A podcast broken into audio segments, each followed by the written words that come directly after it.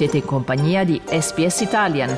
Trovate altre storie su sps.com.au barra Italian o scaricate la SPS Radio app.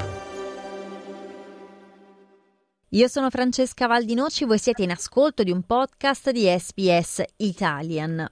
Abbiamo il piacere questa mattina di ospitare nei nostri studi di Melbourne Anthony Vescio, che ha consegnato da poco una tesi il cui argomento ci sembrava di particolare rilevanza perché viene dedicata ad una figura di cui soprattutto da queste parti si parla un po' di meno. Quindi innanzitutto Anthony, grazie per essere venuto a trovarci nei nostri studi di Federation Square e benvenuto. Grazie, grazie per avermi qui. Buongiorno a tutti. Siamo qui per parlare dicevamo, della tua tesi che hai completato per la facoltà di italianistica alla Melbourne University. Il titolo della tesi è Politico professore prigioniero, la rappresentazione cinematografica di Aldo Moro. Perché hai scelto di dedicare la tua tesi a questo argomento, quindi a questo parallelismo tra la biografia e il cinema e perché Aldo Moro? Quando ero piccolo Parlavamo sempre di politica. Nella mia famiglia la politica è, è molto importante, specialmente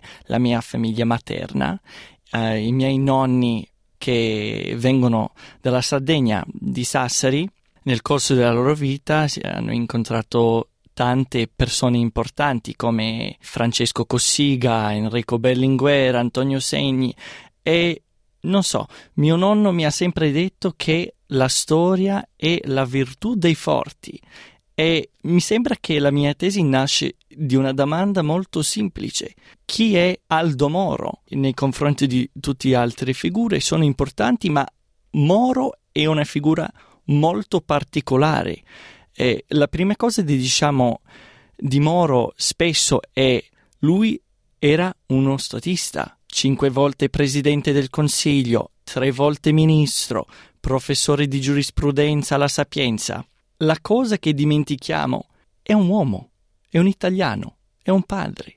Lui è altre cose che statista, ma non è insolito, è, è completamente normale vederlo in, in, quella luce, perché è stato presentato così per oltre 40 anni. E lui è, è degno del titolo, mi sembra, specialmente che lui è uno degli unici politici che voleva unificare l'Italia politicamente durante un periodo pericoloso del terrorismo durante non mi piace il termine anni di piombo perché poi cancella le stragi e cancella le riforme, che allora sarebbe meglio dire, come dice l'eminente storica Benedetta Tobagi, gli anni del terrorismo e delle riforme. Quando tu racconti che queste eh, figure facevano parte della storia della tua famiglia, non è che ti riferissi all'importanza storica, ma proprio in realtà invece questioni eh, ben più intime. Perché? Sì, iniziamo con Presidente Segni. Eh, Segni era il padrino del cugino di mio nonno. Allora, mio nonno considerava Segni come una figura paterna. Dobbiamo ricordare che tutte queste persone sono prime delle loro cariche, diciamo politiche eh, con Enrico Berlinguer, lui era un cugino distante della mia bisnonna, con eh, Francesco Cossiga, il più vicino della famiglia, che la sua zia abitava a Siligo, il paesino di mia nonna, e mia nonna dormiva spesso alla sua casa e Cossiga andava a trovarla, parlavano della politica, di, di, tutto. Poi quando Cossiga è diventato presidente della Repubblica è venuto a Melbourne negli anni Ottanta e nel pubblico, non so, per fortuna ha, ha visto mia nonna e ha detto oh Gina scrivimi una lettera torni in Italia da quanto che non ci vediamo è incredibile questa storia sì. e tra l'altro tua nonna stessa che eh, lavorava in Italia per diciamo una delle figure più importanti della letteratura contemporanea italiana. Sì, nonna negli anni, all'inizio degli anni 60, per tre anni ha lavorato per la scrittrice Natalia Ginsburg e per il suo marito, il professore Gabriele Baldini, anche professore di letteratura. Quindi crescere in Australia con ricordi di famiglia di tale portata Com'è stata come esperienza? Ti ha fatto sentire diverso, ti ha fatto sentire speciale? Mi ha sempre incuriosito di sapere di più, perché eh, Lessico familiare è il mio libro preferito, ma poi sapendo che tua nonna c'era mentre Ginsberg l'ha scritta è, è, è un po' strano. Quantomeno. Sì, è un bellissimo libro, ma quando lo leggo, uh, mia nonna dice: Oh no, mi ricordo quel pezzo, roba così. Mi è sempre incuriosito delle loro storie, della loro vita, perché è una vita interessante. Adesso però torniamo a parlare della tua tesi. Hai scelto in particolare due film che sono stati dedicati ad Aldo Moro. Quali e per quale motivo hai scelto di concentrarti proprio su queste pellicole? Sì, primo eh, ho scelto il film d'autore Buongiorno Notte da Marco Bellocchio del 2003 e la recente docufiction di Francesco Miciche Aldo Moro, il professore.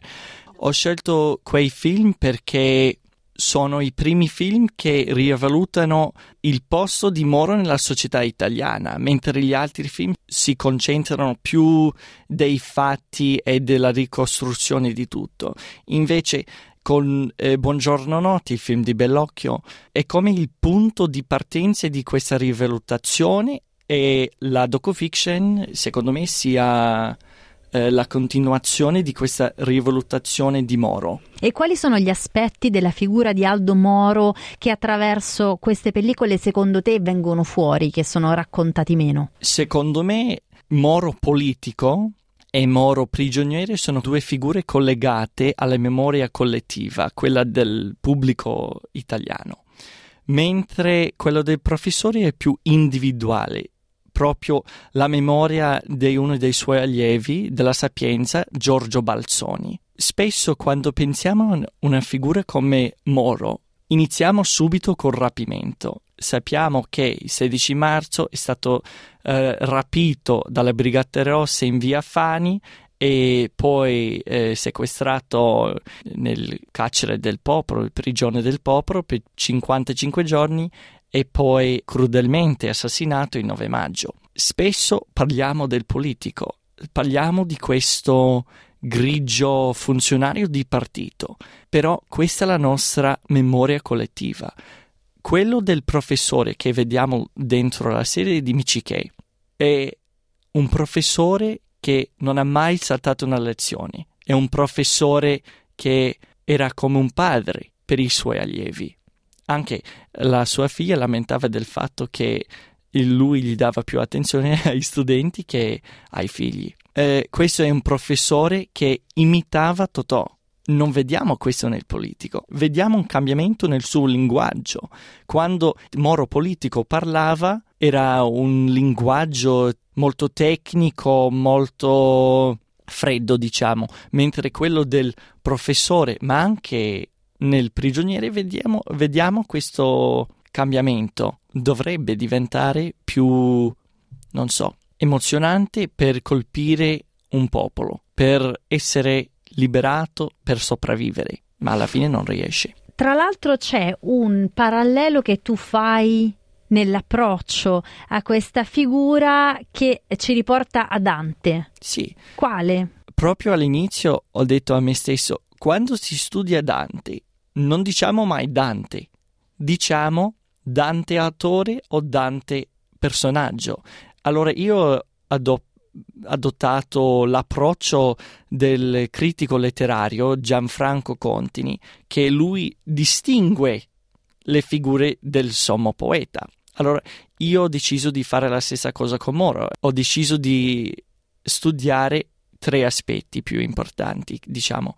Moro politico, quello più conosciuto, Moro professore, quello meno conosciuto, e Moro prigioniero, quello più importante per la storia della Repubblica e del terrorismo in Italia.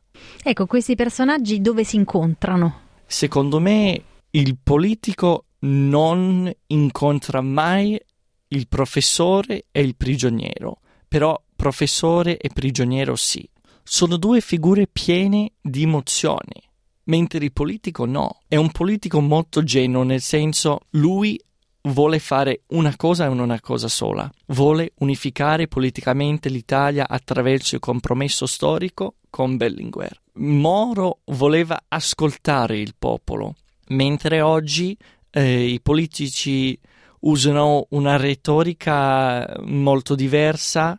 La cosa che viene fuori di questa tesi è Moro è un personaggio tolto dalla storia per diventare una figura astorica ed esemplare.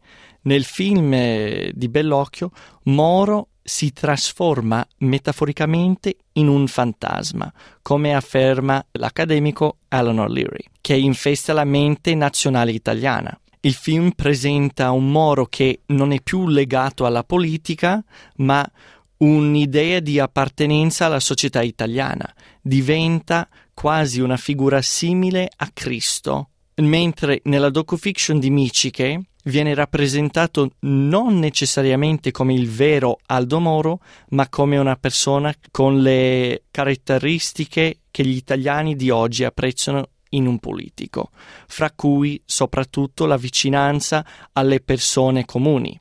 In altre parole, il modello di ciò che è buon politico dovrebbe essere oggi. Senti, tu prima hai parlato dell'importanza di scindere Aldo Moro tra la figura storica che poi ci stavi raccontando si è venuta a costruire dopo la sua eh, tragica scomparsa e invece la figura più umana e quindi ha una visione più individuale che noi possiamo avere, un'interpretazione più personale anche del suo portato politico per te visto che hai dedicato eh, la tesi a Moro e l'hai analizzato, com'è che è cambiata l'idea che tu avevi di Moro? Com'è che si è trasformata eh, da quella di statista a un interesse verso appunto il Moro professore? Eh, la prima cosa che viene in mente è il discorso de- del Presidente della Repubblica, Sandro Pertini, durante il suo giuramento,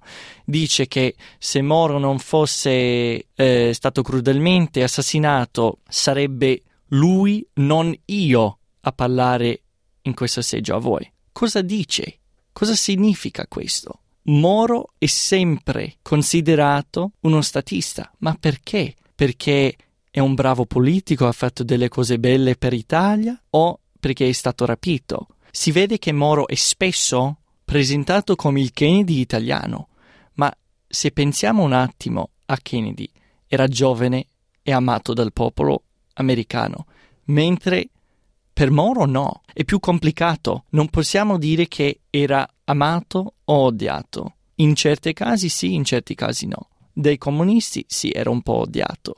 Non era giovane come Kennedy, non aveva le stesse maniere, però condividono una cosa, la loro tragica morte la connotazione di questa scomparsa per una nazione è molto importante, perché non è una sofferenza individuale, è una sofferenza collettiva. Secondo me quello che è cambiato oggi con eh, la rivoluzione di Michigan, Moro è più di questo, ha tante diverse persone. Moro è un padre, è un politico, è un prigioniero, è un professore, è un mentore, è un amico, è un italiano. Tornando a quello che ci avevi raccontato all'inizio dell'intervista, ovvero che uno dei motivi per cui ti sei voluto confrontare con una figura così grande e complessa eh, della storia della Repubblica Italiana è anche perché questo amore verso la politica e la storia italiana ti è stato dato da tuo nonno che ti diceva la storia è la virtù dei forti.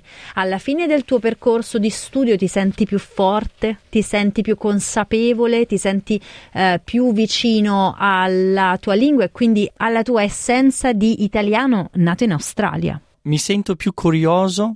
Mio nonno ha dedicato molto tempo della sua vita a leggere, anche in lingue che non conosceva bene. Quando lui è venuto in Australia, la prima cosa che lui ha fatto è comprato un giornale senza sapere leggere o parlare in inglese perché aveva una curiosità. Quando ero piccolo mi hanno insegnato italiano a casa.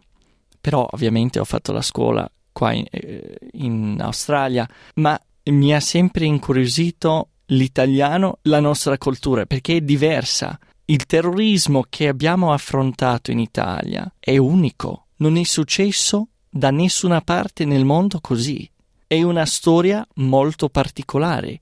La nostra Repubblica è una Repubblica imperfetta, ma penso che l'imperfezione ci aiuta a migliorare pian piano.